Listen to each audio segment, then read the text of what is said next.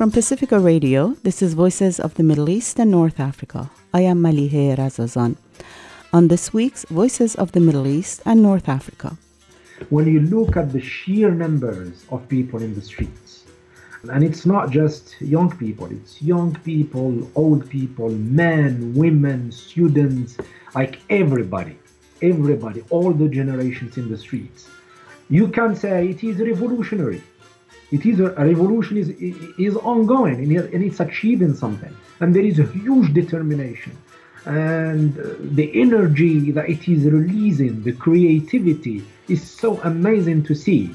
We speak with Algerian scholar and activist Hamza Hamouchene about the ongoing historic protest movement in Algeria, its endurance, and its promise for the future of the country. Stay with us.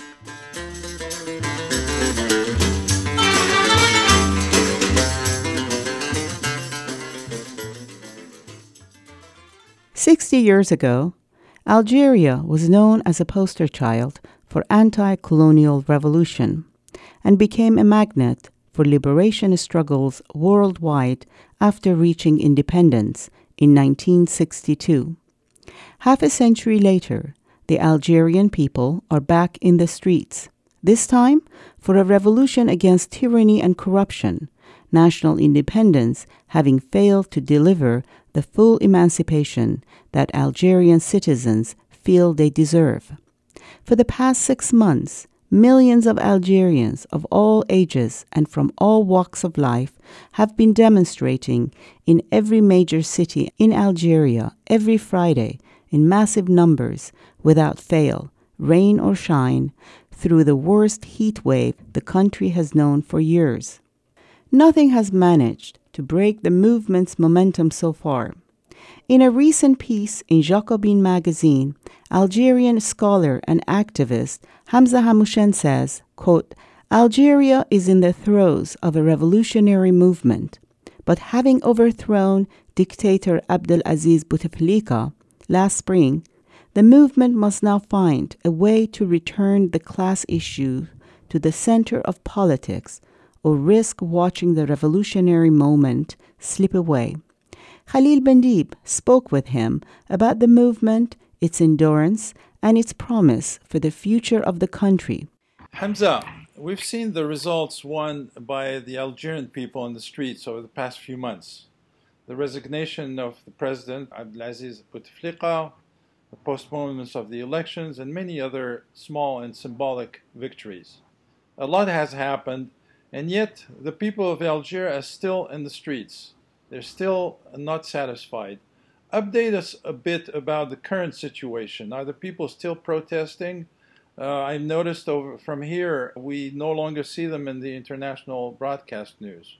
Yes, as you say, many, many achievements and symbolic victories have been, in, in a way, achieved by the Algerian people in the last six months including the resignation of the forcing out of the um, President Bouteflika, the cancellations of the presidential elections that have been um, scheduled for the 4th of July.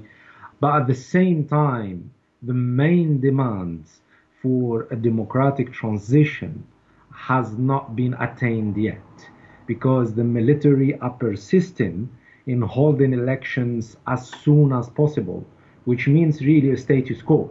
So the people are still protesting every Friday and Tuesday for the students.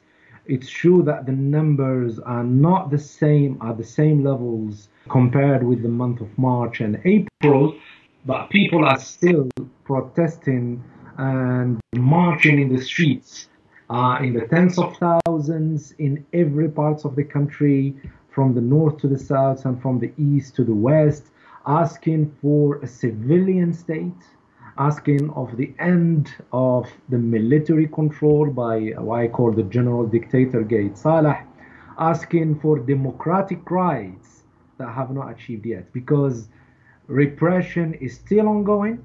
People are still not allowed into the capital on Fridays, especially coming from the east or the west. There are still political detainees the people who dare to wave the um, Berber flag. So in a nutshell, I would say people are still protesting for the democratic change that they went for to the streets since 22nd of February. Okay, so let's go a little bit deeper in the details here, in the specifics. Uh, they're not allowing people to come from outside of Algiers into the city. Is that one of the, the problems? So that's one one of the problems on Friday. So there will be huge queues, like in the streets and the and the highways, of people trying to come in. So that's one right being abused. Uh, we talk also about the freedom of the press and the media. So people are saying that most of the public and private channels are not like the Western media are not broadcasting at all or not talking at all about the protest movements and the ongoing revolutionary process. And as I said, the question of political prisoners and let's, also let's violent. Let's yeah. slow down and talk a little bit more about the, the freedom of the press. There are newspapers as we speak that are very openly and very freely expressing their dissent. Why yes. is that not enough in your estimation? Because when we talk about the audio media, the audiovisual media, TV and radio, these are dominated by either the public or the private sector, and most of them are in a way on the side of the counter revolution.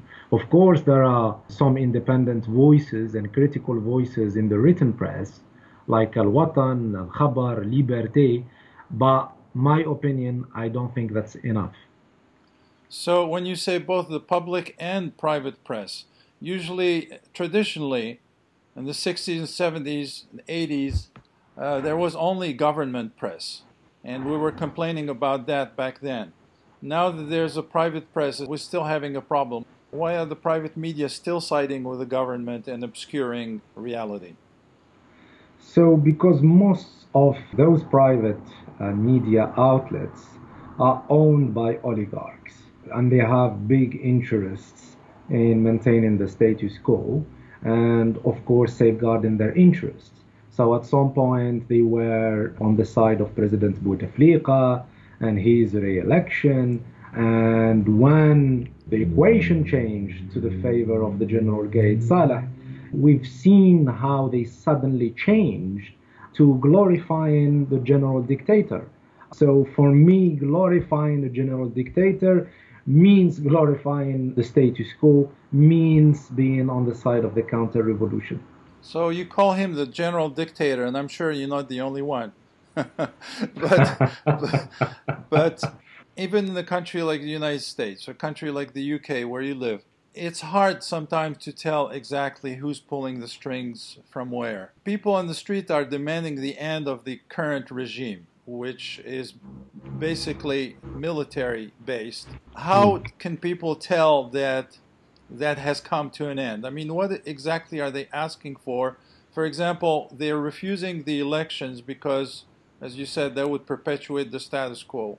How will the Algerian street, the Algerian people, know for sure that the status quo has been broken, that now there are new voices, there are new people who are actually truly representative?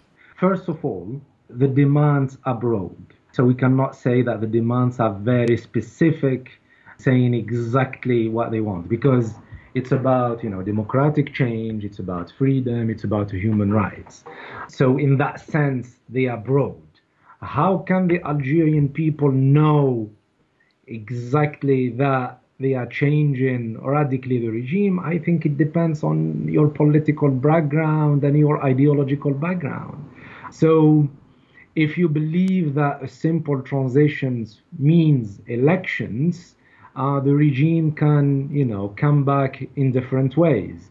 If you mean a radical democratic change, which goes through constituent assembly, that means opening the space for other political forces means more rights, uh, means more political involvement from society, but that's not even guaranteed. And we can see the case in Tunisia, where the ancien regime, even with the Constituent Assembly, came back in a way. Exactly. Um, yeah. yeah. So, so, how do we avoid what is seen by the rest of the world as a successful transition in, and Tunisia. How do we avoid the pitfalls of that type of situation? How do you truly bring back more voices into the mix and not just the same old people? My opinion is by linking the political with the economic question. Mm. For me, there will be no democracy without economic democracy, without economic justice. Because if we uh, look at the case in Tunisia, what happened really is a neoliberal democratic transition. So basically, what led the people to rise in the first place, those econ- neoliberal economic policies that impoverished them for a long time, that dispossessed them for decades, came back in force after the, the revolution. So it's the same economic policies being imposed on them privatizations, not much involvement of the public authorities, and no economic sovereignty.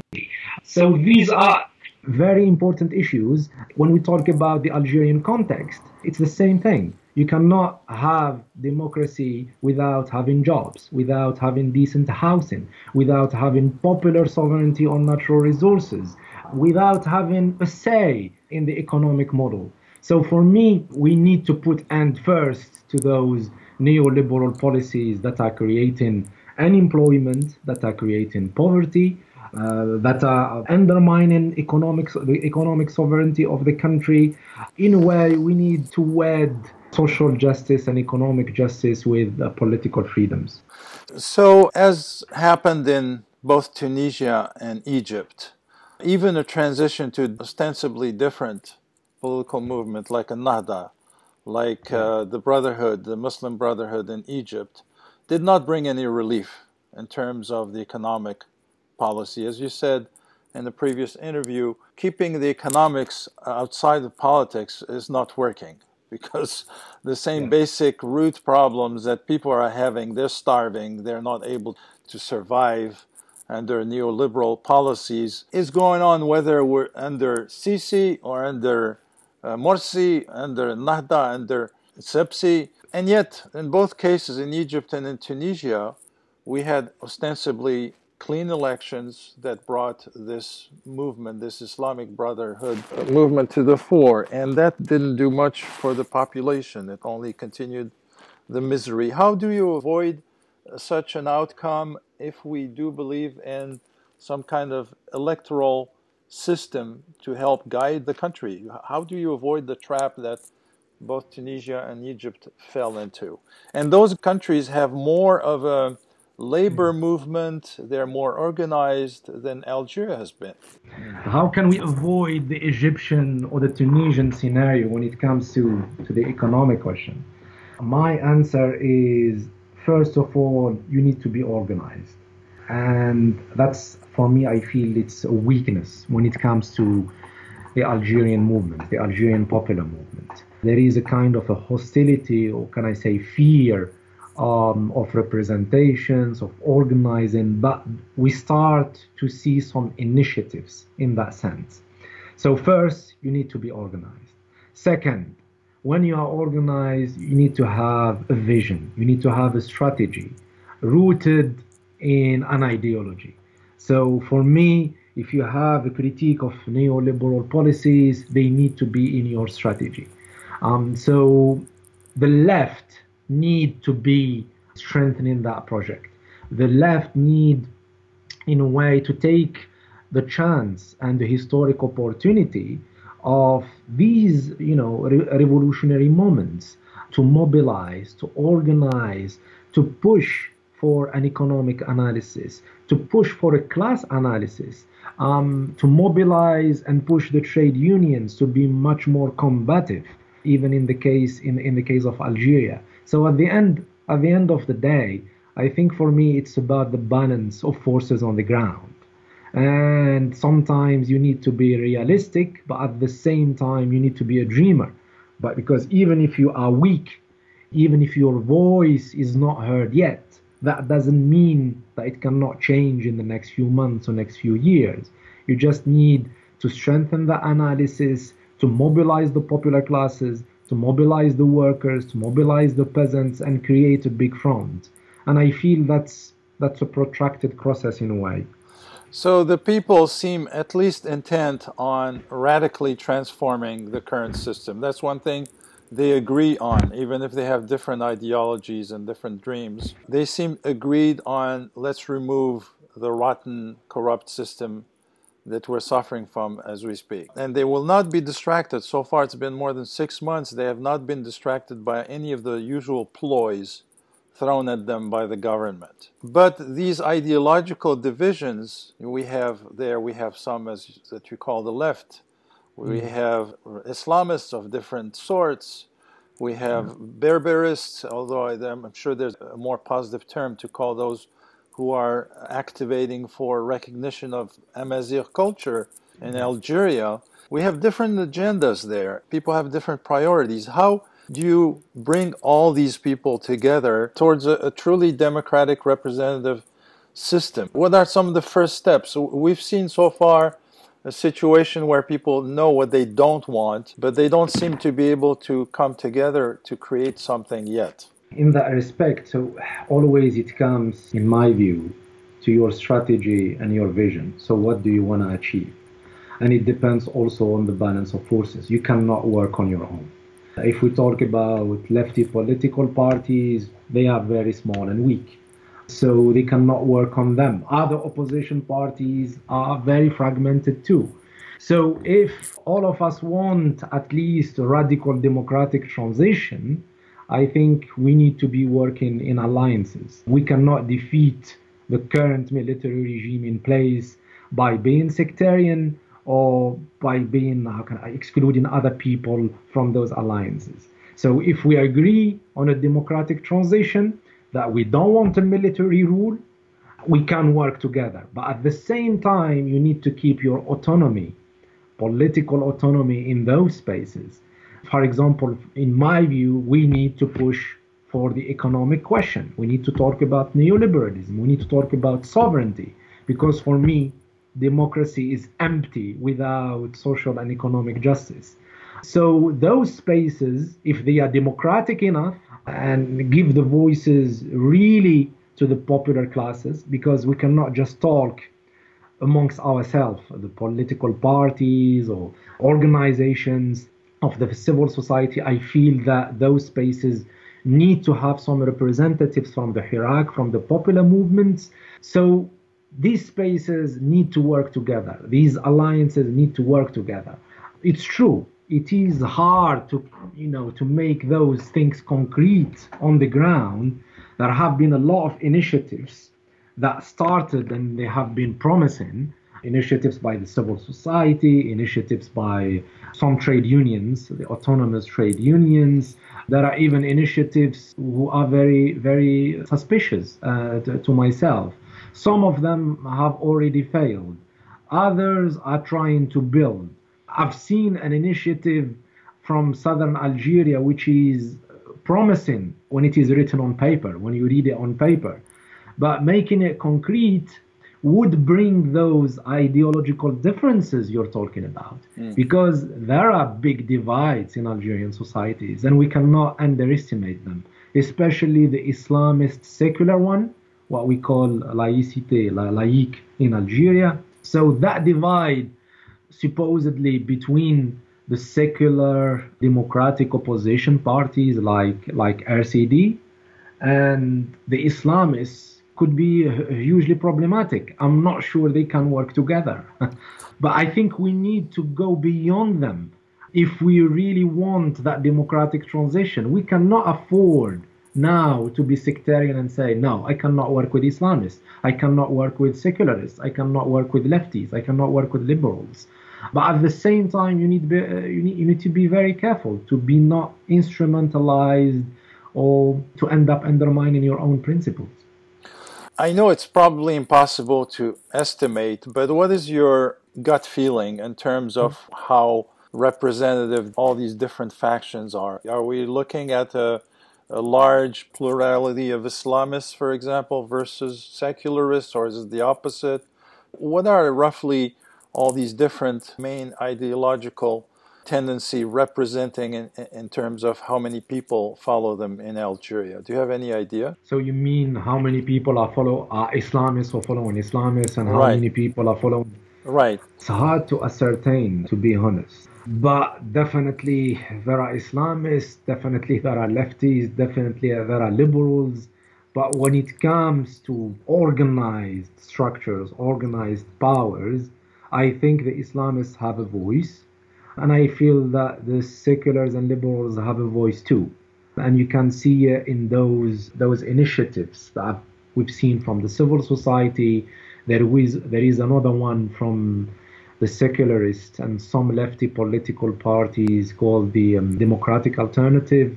By numbers, I'm not so sure. If you don't have a, a transparent democratic elections, it's really hard to know. Right. And and even the Islamist parties that we have right now, they have been co-opted by the regime in place. They worked with the regime in place, and they have been discredited in a way. But still, I'm sure if they go to elections, some people would vote for them. And the other political parties of the oppositions um, that we call secular lefty, they have been weakened and fragmented for decades. Even even like RCD and FFS, which have the Kabylie region. Yeah, the RCD are secularists. They're led by Saeed Saadi, who is both a Democrat, but also uh, sort of uh, he has he's a strong voice in, in favor of recognizing Berber culture in the country and Berber language. He's also a neoliberal economically, so it's complicated. Saeed Saadi is not is not the uh, president of RCD no more. So there is Mohsen Belabbas. I think Saeed Saadi left the party like one year or two years ago. okay. But you're right. They are they are very, well, I could say, extremely secularist. They went with the military coup in 1992 against the Islamists. They are anti-Islamists. That's how I say. And they are neoliberal, neoliberal at the same time. But they have some kind of credibility because they've been in the opposition for decades. starting in 1980 at least, perhaps Yeah. even before the Berber Spring. So within the seculars, you have some who are neoliberals, you have some, some that are left, progressive, radical. Within the Islamists, it seems they all agreed on the economic issue. They're not interested. They're not interested in socialism, are they? not, not at all. At least the versions that we have in the whole region, actually, you know. Right. North Africa, I, I don't see no socialist Islamists. No, all of them are neoliberal. All of them, they don't question the neoliberal orthodoxy at all.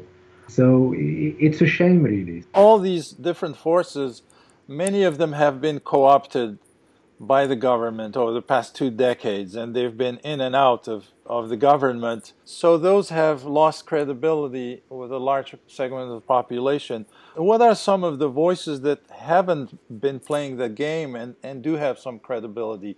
Can you tell us about some of those? Look, you know, there are different levels of cooptations and working inside the regime's institutions. And for me, I don't take like a black or white thing. It's not as if if you entered the parliament, it means you're bad. I, I, I don't take that view. Mm. But there have been like RCD participated in the parliament, and even some of the leaders of the RCD were in government. So there has been even defections from the RCD, and one of the famous one is Khalida Messaoudi and Ben Yunus. Ben Yunus now has another political party that has been in the presidential coalition around Bouteflika. So that's the trajectory of RCD. FFS, from their side, they have been in the oppositions from day one, from 1963. I don't think of, I cannot think of any episode where they compromise with the regime, to be honest with you. But they are weak. At the time of the uprisings, they have been going into huge tensions between in the leadership, uh, which is really a bad moment for those things. And there are some other smaller parties and I don't know if people, a lot of people know about them. There is Trotsky's party called PST. Yes, Louisa Hanoune is in prison, I think, as we speak, isn't she? PST is different. So that's a smaller polit- Trotsky's party. Mm. We, Louisa Hanoune's party is PT, Parti des Travailleurs, Workers Workers Party.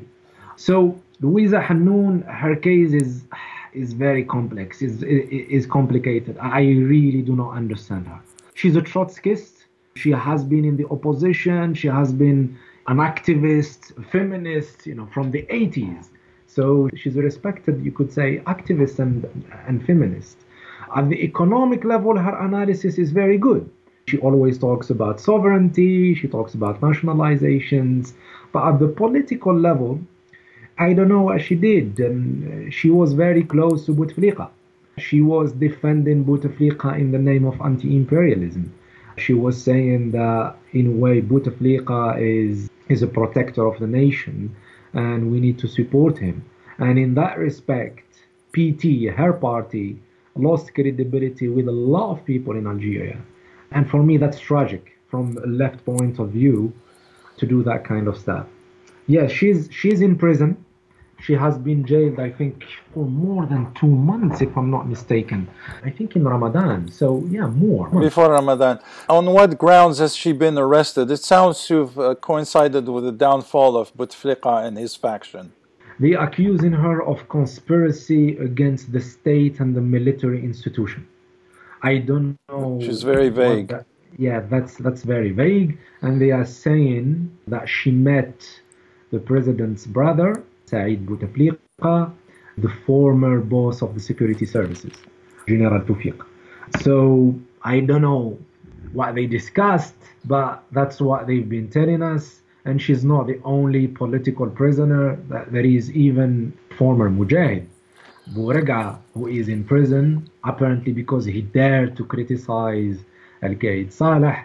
For our listeners, Mujahid is the term we use in Algeria for those who fought against friends who fought for the liberation of the country. So yes. this this guy is one of that generation, and, and he's still in jail. And he's still in jail. And that, so far, over the past five decades, has had a lot of weight. When somebody is from that generation and they are known to have fought against the colonial regime in favor of independence, that has a lot of prestige and a lot of credibility with people. And on top of that he's he's a historic figure. It's not he's not just you know from that generation who fought you know the colonialists. He is a historic figure.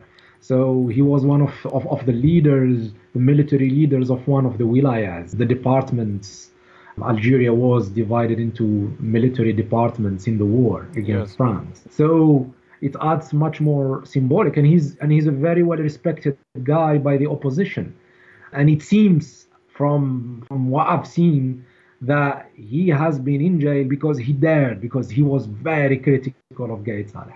Gaid Saleh, uh, to remind our listeners, Gaid Saleh is the head of the military and currently in power, who most of the population suspects of being the real power in Algeria right now. Now that uh, the president Bouteflika has been ousted, Gaid Saleh, whenever we refer to Gaid Saleh, that that's uh, ostensibly the, the power behind the throne right now. Just to add something on this, uh, Khalil, at the time of Bouteflika, you could say that we had a military regime with a civilian facade.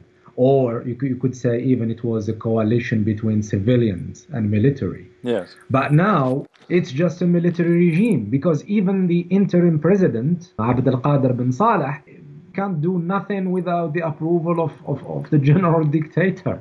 The general dictator gives speeches almost every week and he dictates what should be done. He threatens, he accuses people who dare to criticize him or to have a different opinion than his of being traitors. He was the one behind jailing those young activists who were brandishing the Amazigh Berber flag. So, in a way, we are being ruled by um, military right now. This is also the same man who, during the very first few weeks of the revolt, of the rebellion, uh, so what some people are calling a revolution, the very first few weeks he was already comparing the situation in Algeria to the horrible situation in Syria, basically threatening the people of Assad like reprisals if they didn't just go home. That's what he did. And, you know, he played the game cleverly. At the start, he was threatening, accusing those people of being lost politically and they want to destabilize the country. When he saw that the movement is strengthening and not giving in, he tried to manipulate by saying the military would accompany the Hirak, the popular movement, uh, would do everything to get rid the country of Al Isaba, the mafia. Oh, so he was very manipulative and he tried, at least himself and the people around him, because let's not just personalize this in him. There are people around him too, the military and other civilians who are interested in maintaining that regime in place. They did everything to divide the movement. They tried the ethnic, the ethnic identity line between Arab and Amazigh and Berber. It didn't work. They recycled uh, an old tactic of the French. The French tried yeah. that before them, and yeah. it didn't work for the French, and they're hoping it will work for them. It didn't work. To be honest, I participated in several protests and witnessed in the it didn't work. Even in the slogans, you see the slogans, the different slogans in every in every march always they say Amazigh, Arab, they are brothers. And even, you know, they are accusing of um, Gaid Saleh as being the traitor and trying to divide them. It didn't work.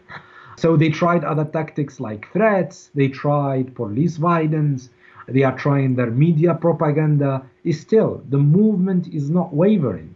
Even during the months of scorching heat, August and July in Algeria are very hot, especially this year like you have temperatures 115 degrees and up. Yeah, it's been yeah. especially bad, not just in Algeria and, and the Maghreb, but even in Europe.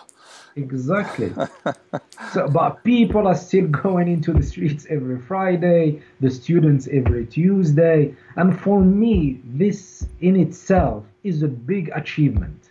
Because for me, sometimes I get frustrated when I see a lack of organizing, a lack of structures, a lack of vision. But when you see this determination, when you see those numbers of the streets, when you see the creativity of the slogans, to be honest, you feel happy. You say, no, the movement is not broken yet. And the ploys of the regime are not working. So let's hope that this movement will continue.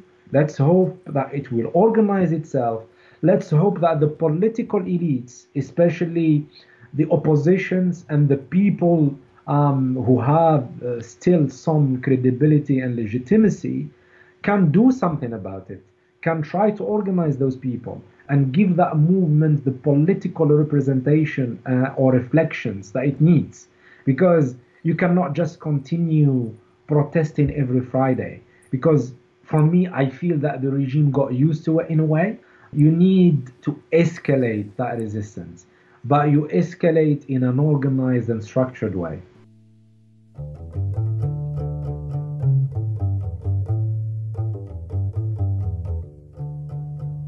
That's Algerian scholar and activist Hamza Hamouchene speaking with Khalil Bendib about the ongoing historic protest movement in Algeria, its endurance, and its promise for the future of the country. We'll hear more after a break. From Pacifica Radio, this is Voices of the Middle East and North Africa.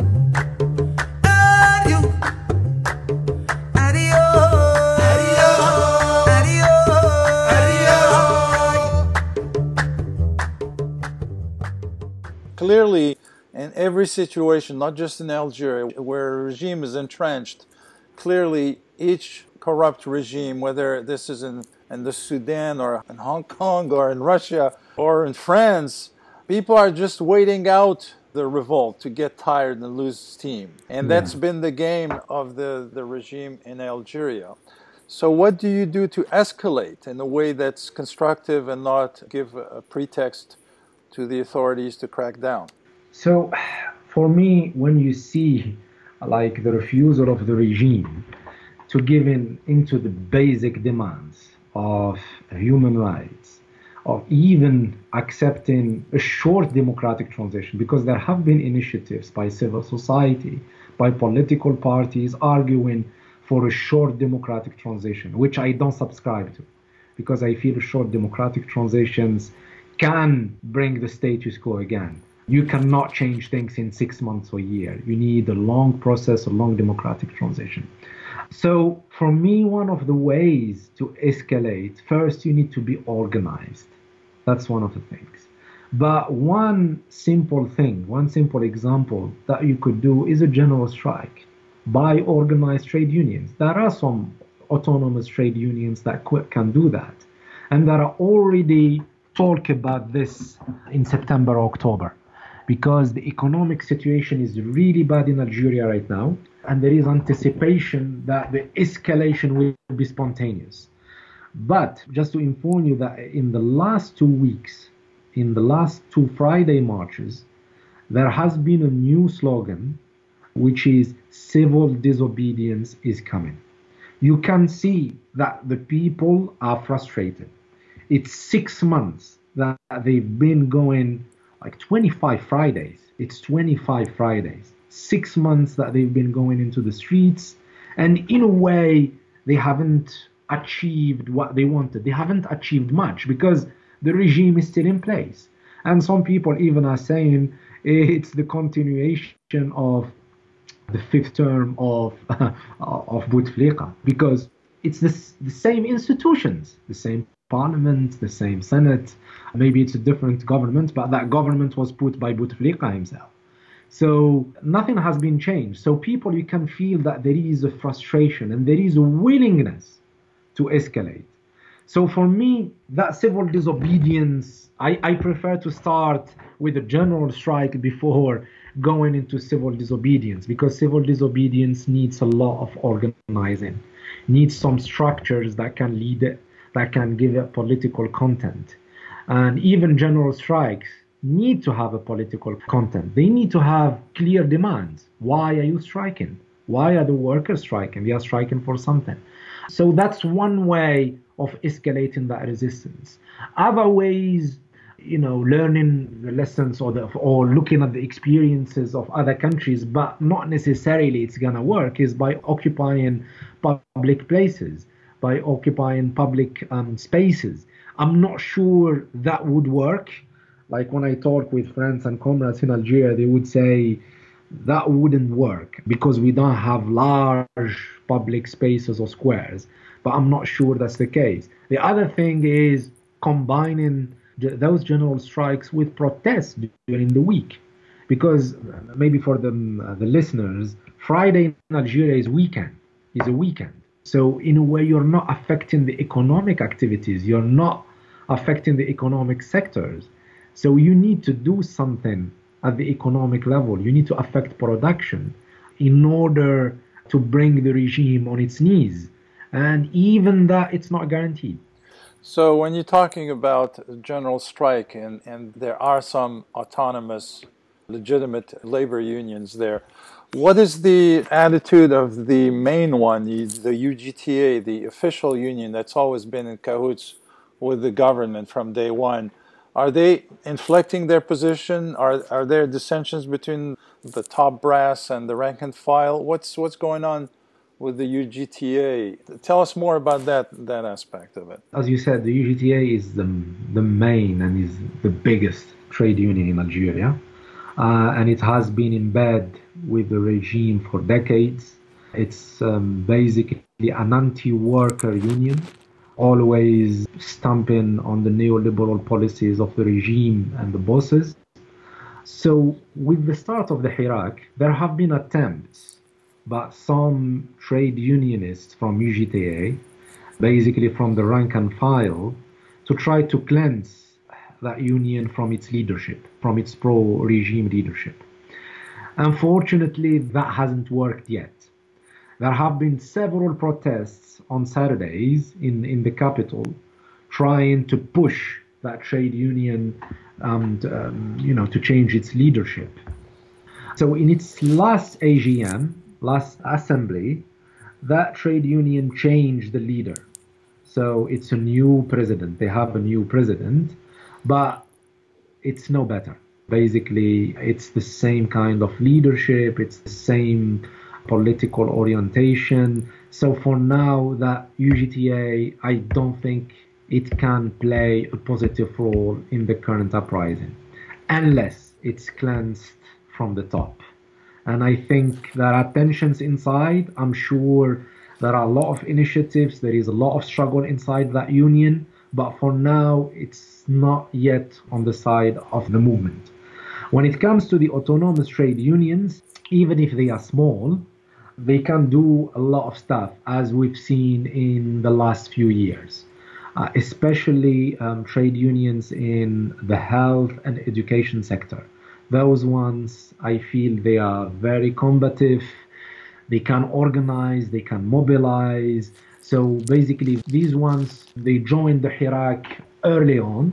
They organize their own actions and activities like marches and strikes. And I feel they can play a more preponderant role in September and October if they are planning to organize a general strike. Uh, so let's wait and see because I wasn't happy with their wait and see attitude in the last few months. Even some of them in that confederation of trade unions were preaching for they were pushing for um, a short democratic transition, which I felt it's a bit weak and can be counterproductive. And some of them also have been involved in proposing names for the new panel for the mediation and dialogue that is ongoing right now.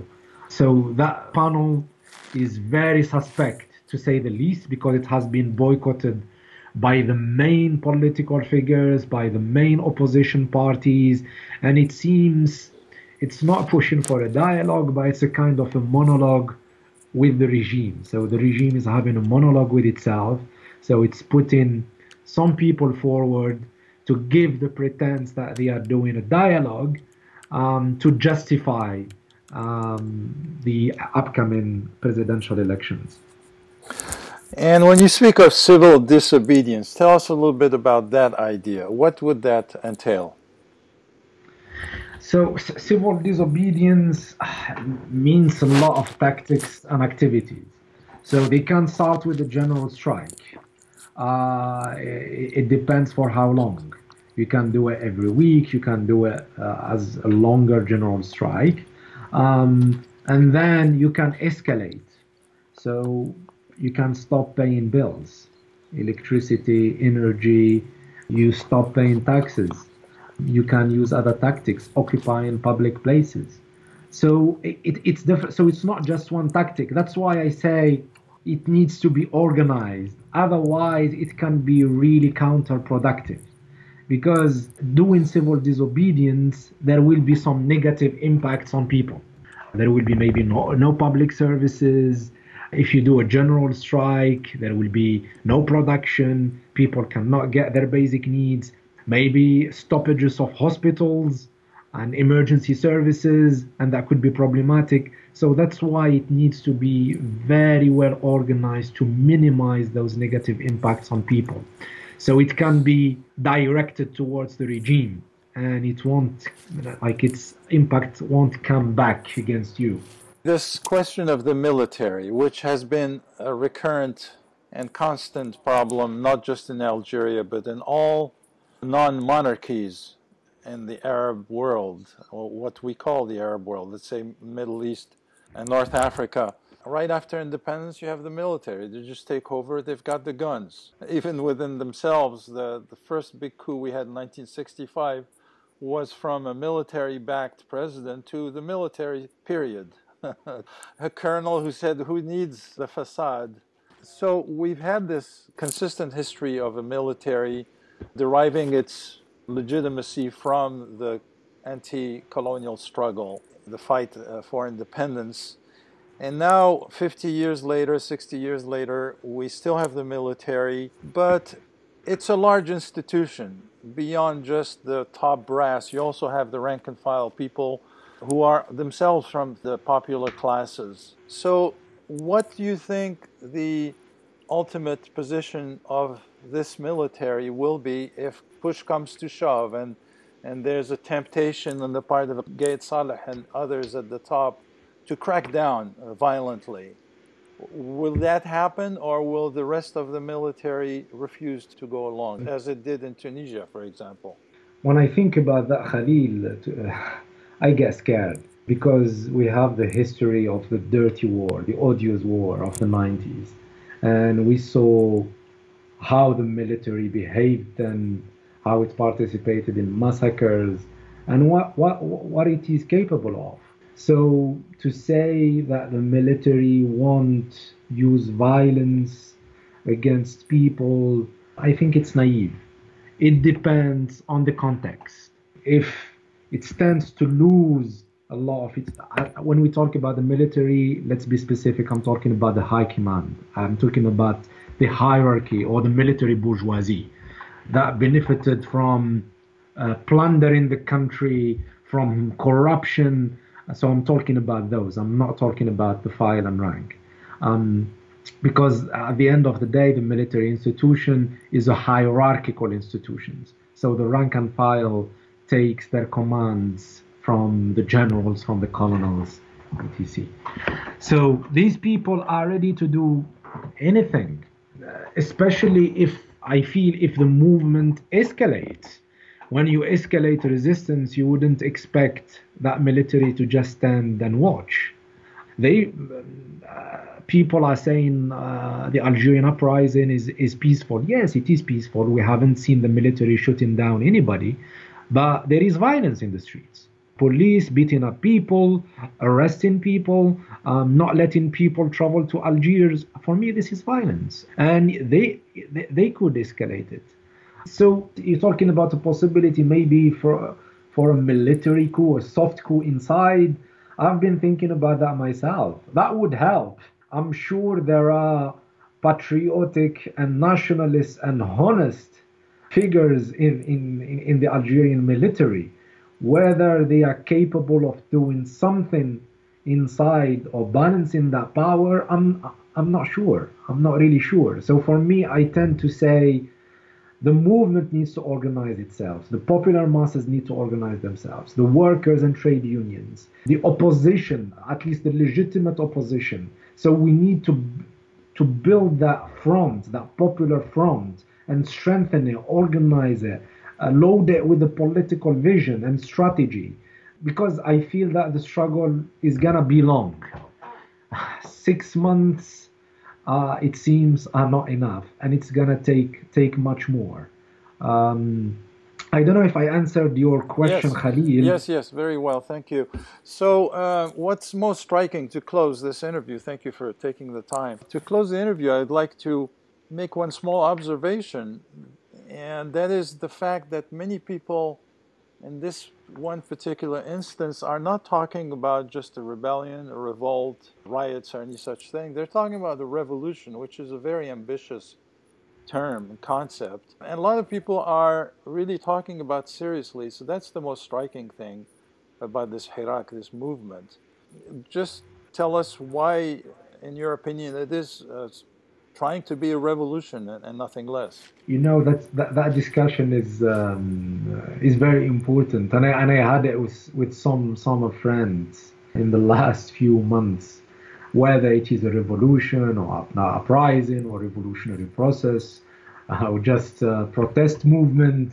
So I know that words are very important, but I feel in that case some people are missing the point so, like in the case of the Arab revolutions or the Arab uprisings, uh, when people think about them retrospectively, so they say, okay, I don't like the forces that were mobilized or were leading that uprising, so it means it's not a revolution. Uh, that revolution was not successful, so it means it's not a revolution. So for me, as long as those from below, uh, as those oppressed popular classes can no longer take it, and those from the top, from above, though the ruling classes can no longer rule in the same way, it's a revolutionary process. And revolutions are not are not short term; they are long. If if we think about the French Revolution, for example, it has been defeated in the first few years, uh, but then it took them uh, more than a century uh, to get into a republic. So revolutions usually fail and they need other revolutions to make them succeed. So, my view about the region is that it's going through a long revolutionary process with ups and downs. So, there are some achievements, there are some failures, there are some defeats, but there will be other episodes in, this revolutionary process. When it comes to Algeria, um, some people are call, calling it an outright revolution. They are saying we don't like the name Hirak, which means um, movement. popular movement. Movement. Mm-hmm. They say no, we don't like that. It is a revolution because they see the numbers, the sheer number. I've been there in March. I've been in Algeria in March, and, I, have um, witnessed several protests in different parts of the country, not not just in Algiers. Millions, Khalil, millions in the streets we haven't seen this for a long time, at least during my life. I haven't seen that. I haven't seen it since uh, since the French were there. I mean, since uh, ah, yeah. Mm-hmm. See, mm. millions, million, and for me, in itself, it is it is revolutionary. There is an analysis that I learned a lot from. There is a guy, he's an Iranian scholar, Asef Bayat. So he wrote a book analyzing the Arab uprisings it's called uh, Revolutions Without Revolutionaries. So what he means by it, it's revolution without revolutionary ideas. He was comparing those Arab uprisings with a previous wave of revolutions. The anti-colonial struggle of the 50s and 60s, the Iranian revolution, and he's looking at how they are organized, the political contents of them. So he reached that conclusion that saying those Arab uprisings, which I share that analysis regarding the Algerian uprising so far, when you look at the sheer numbers of people in the streets, and it's not just young people, it's young people, old people, men, women, students, like everybody, everybody, all the generations in the streets. You can say it is revolutionary. It is a, revolution is is ongoing and it's achieving something, and there is a huge determination, and uh, the energy that it is releasing, the creativity is so amazing to see. And when I was there, I felt that Algeria is going through a revolutionary moment. But then, when you look at the content, you look at how these movements are organized, how they are structured, what is the political content, what is their strategy, what are they saying, um, you'll find that it's they are asking broad demands of freedom, um, democracy. Uh, it's not very specific. Um, they're not linking the economic to the political. Um, they refuse representations. There is no strong organizations or intellectuals leading leading that movement, you feel that it is not revolutionary enough. But for me, at the end of the day, what matters and what the questions that we need to ask ourselves whether these uprisings are revolutionary enough to withstand the forces of counter revolutions, which are much more entrenched, which have much more means, uh, which have propaganda um, uh, in their hands. And in that respect, I feel that the Sudanese uprising has been better because they had they had an organizations, they had umbrella organizations leading the movements, calling for protests. They endowed the movement with a platform. a progressive platform talking about workers' rights, talking about women's rights, talking about that constituent assembly, a long democratic transition. But even though, even if you have those leading organizations, nothing is guaranteed. Because from what I've seen, they accepted a deal with um, the military. Uh, I talk in Sudan, where the military would be ruling for at least the two first year. So for me, I feel that's that's very dangerous. So even if I felt that is um, it's very promising, mm. but uh, when they negotiated with the military, oh yeah, even uh, there it's it's not, not no guarantee. I no, okay. it's it's it's not guaranteed because the military now I think they're gonna rule the country. They're gonna be ruling that uh, transitional council for the first two years, which is it opens the door to many things. Right, right. But I remain hopeful even though I emphasize the point uh, to my Algerian comrades and friends that we need to be much more organized because because the struggle will be long.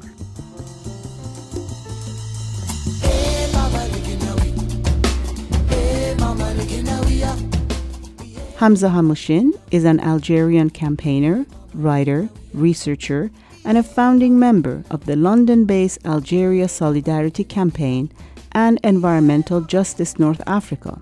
His writings have appeared in a number of publications, including The Guardian, New Internationalist, Jadaliyya, Open Democracy, and The Huffington Post. You can read his latest piece titled The Arab Spring Lives On in Algeria in Jacobin magazine. From Pacifica Radio, this is Voices of the Middle East and North Africa.